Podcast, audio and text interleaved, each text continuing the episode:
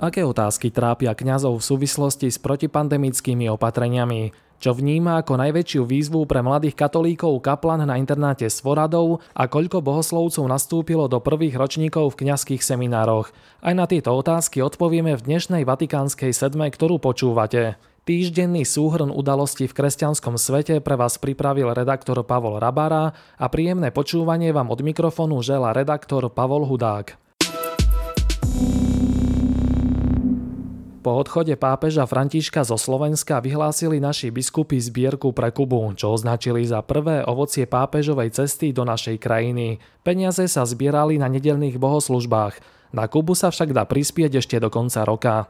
Ďalšia téma, ktorá rezonuje Slovenskom je COVID-automat. Ten robí na čele vrázky aj mnohým kňazom. Otázky, ktoré duchovných v tejto súvislosti najviac trápia, sme rozobrali s právnikom profesorom Marekom Šmidom. Kňazi napríklad riešia, či majú právny nárok kontrolovať u veriacich COVID pasy, potvrdenie o teste či prekonaní covidu. Duchovní sa tiež pýtajú, či môžu veriacich, ktorí sa nezmestili do kostola, nechať stáť počas omše pred chrámom, alebo to, či môže neočkovaný kňaz slúžiť svetú omšu v režime očkovaný.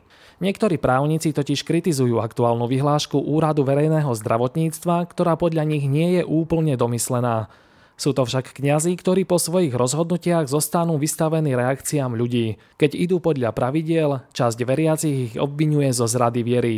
Naopak, keď sú voči pravidlám laxnejší, pohoršení sú tí druhí. Nejde o nič nové, tento kríž si správcovia kostolov nesú už od začiatku pandémie. Je však zaražajúce, s akými absurdnými názormi sa u veriacich kňazi stretnú. Zdá sa, že tak ako sa neskončil zápas s koronavírusom, tak stále beží aj boj o spolužitie rozumu a viery. Pretože keď hlúposti rozprávajú ľudia staršej generácie, dá sa to ešte ospravedlniť chýbajúcou formáciou za totality.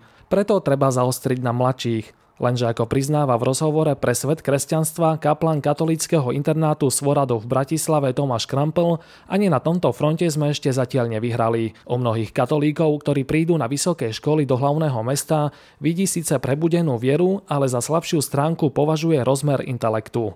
Dnes nestačí byť chválovým katolíkom, ktorý síce má prebudenú vieru a osobný vzťah s Bohom, ale je potrebné verejne zaujímať aj nejaké stanoviská, povedal kaplán Krampel v rozhovore s Pavlom Rabarom.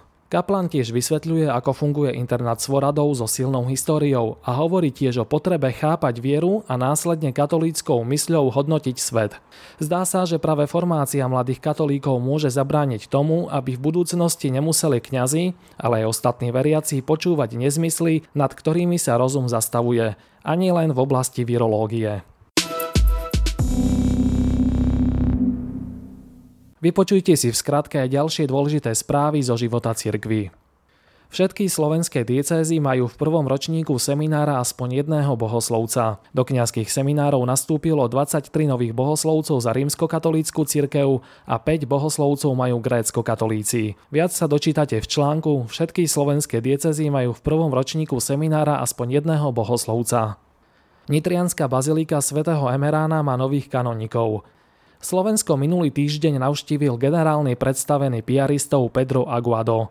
Zavítal na piaristické školy, kolégia a stretol sa aj s členmi piaristickej fraternity na Slovensku. Provinciálna kongregácia mu predstavila víziu piaristických škôl do roku 2030. V Českej republike vyvrcholil rok svätej Ľudmily. Pri príležitosti 1100 rokov od vraždy babičky svätého Václava zrekonštruovali tvár svetice. Požehnali tiež obnovenú baziliku v Starej Boleslavi, kde sa každoročne koná Národná svatovaclavská púť. Viac sa dočítate v článku na svete kresťanstva. Slovenský kardinál Jozef Tomko predsedal vo Vatikáne svätej Omši ku cti svätého Václava. Slavenie sa konalo v útorok predpoludním pri oltári katedry. Vatikán zverejnil dekret o pravidlách vstupu na svoje územie v čase pandémie. Ide o povinnosť preukázať sa potvrdením o očkovaní či testom na vírus vydaný v Taliansku. Pápež František chce reformovať duchovnú službu pri Bazilike svätého Petra. Po novom sa má zamerať aj na tých, ktorí majú ďaleko od zrelej viery. Podľa pápežského vikára pre Vatikán sa zvažujú rôzne možnosti, od zmien vo vatikánskej liturgii až po zavedenie nových jazykov. Pápež František opäť odsúdil potraty a eutanáziu. V pondelok v príhovore uviedol, že dnešná kultúra vyhadzovania vedie k zabíjaniu detí a vyhadzovaniu starších ľudí. Vo Washingtone sa konal pochod za prenasledovaných kresťanov. Odzneli počas neho svedectva obhajcov prenasledovaných kresťanov aj tých, ktorí náboženské prenasledovanie prežili. Pápež František prijal rezignáciu 77-ročného brooklynského biskupa Nicholasa Di Marcia, ktorého vyšetrovali od januára 2020 pre údajné sexuálne obťažovanie. Vatikán začiatkom septembra zbavil biskupa obvinení, objavili sa však podozrenia, že vyšetrovanie nebolo objektívne. Viac sa dočítate v texte Juraja Brezányho. Na stránke Sveta kresťanstva nájdete aj ďalšie zaujímavé články. Neprehliadnite rozhovor so známym novinárom Braňom Dobšinským, ktorý vysvetľuje, prečo sa rozišiel s cirkvou a kolegyňa Monika Ostrovská poradí, ako mladomanželia môžu získať požehnanie priamo od pápeža. A na záver Vatikánskej sedmi ponúkame knižnú bodku. Mnohí iste poznáte obrázky z Facebooku Saletínov rozkvet. Ide o inšpiratívne myšlienky s peknou grafikou. Tieto myšlienky sa teraz pretavili do knihy, ktorú vydáva Postoj Media. Knihu s názvom Ako byť šťastný si môžete objednať na obchod.postoj.sk. Kniha s pestrou mozaikou myšlienok môže byť inšpiráciou, aby sme každý deň prežili v radosti a Božej prítomnosti. Pripomína nám, že batožinou do neba je modlitba, sveté písmo, ale najmä hlboký vzťah s Bohom. Počúvali ste týždenný súhrn udalosti z cirkvy. Pripravil ho redaktor Pavol Rabára a prečítal Pavol Hudák. Prajeme vám pekný a požehnaný víkend.